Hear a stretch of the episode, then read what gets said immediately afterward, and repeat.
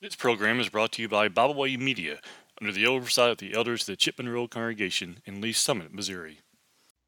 Hello, ladies, and welcome back to Contending for the Crown. I hope you are having a wonderful day. When I went to college, I majored in art. One class I took was Intro to Ceramics.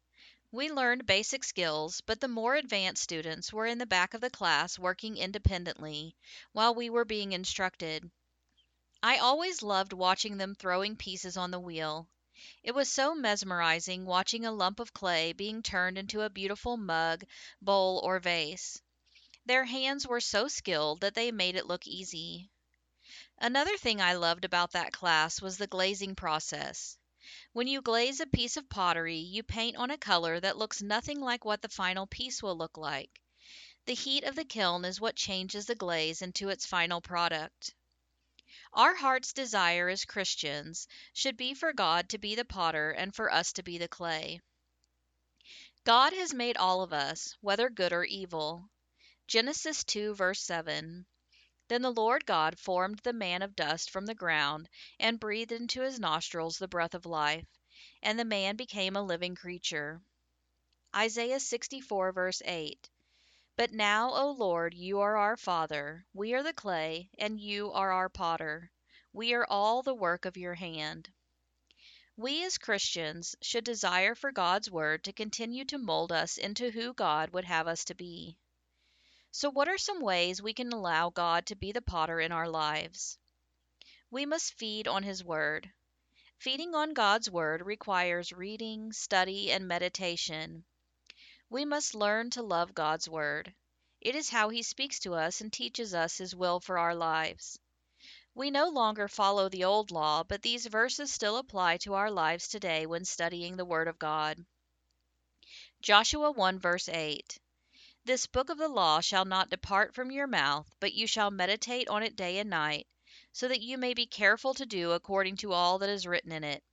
For then you will make your way prosperous, and then you will have good success. Psalm 1, verses 1 and 2. Blessed is the man who walks not in the counsel of the wicked, nor stands in the way of sinners, nor sits in the seat of scoffers. But his delight is in the law of the Lord, and on his law he meditates day and night. Acts 17:11. Now these Jews were more noble than those in Thessalonica. They received the word with all eagerness, examining the scriptures daily to see if these things were so. We also must communicate with God in order for him to continue to mold us. Prayer is how we communicate with God.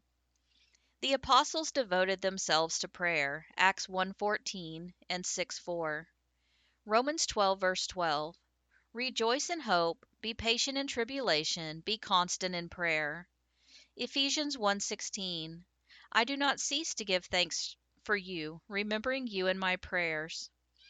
Philippians 4:6 Do not be anxious about anything, but in everything by prayer and supplication with thanksgiving let your requests be made known to God. 1 Thessalonians 5:17 Pray without ceasing. One thing these verses have in common, and there are many more examples, is that prayer should be a constant in our lives. Another way to allow God to be the potter is to always seek righteousness in our lives. Psalm 18, verse 20 The Lord dealt with me according to my righteousness, according to the clean- cleanness of my hands, he rewarded me. Matthew 5, verse 6 Blessed are those who hunger and thirst for righteousness, for they shall be satisfied. Acts 17, verses 30 and 31. The times of ignorance God overlooked, but now he commands all people everywhere to repent, because he has fixed a day on which he will judge the world in righteousness by a man whom he has appointed. And of this he has given assurance to all by raising him from the dead. 2 Timothy 2:22 so flee youthful passions and pursue righteousness, faith, love, and peace, along with those who call on the Lord from a pure heart. Just because we follow God's will for our lives doesn't mean we won't go through trials or tribulations. Just like the potter's vessel goes through the glazing process, sometimes we will suffer for the cause of Christ. We will come out better for it if we remain steadfast under these trials. James 1, verses 2 through 4. Count it all joy, my brothers, when you meet trials of various kinds, for you know that the testing of your faith produces steadfastness. And let steadfastness have its full effect, that you may be perfect and complete, lacking in nothing. I pray that you are trusting God to be the potter in your life today. I hope you have enjoyed this lesson. Join me again next week as we study God's Word. Until then, remember to always and in every way be contending for the crown.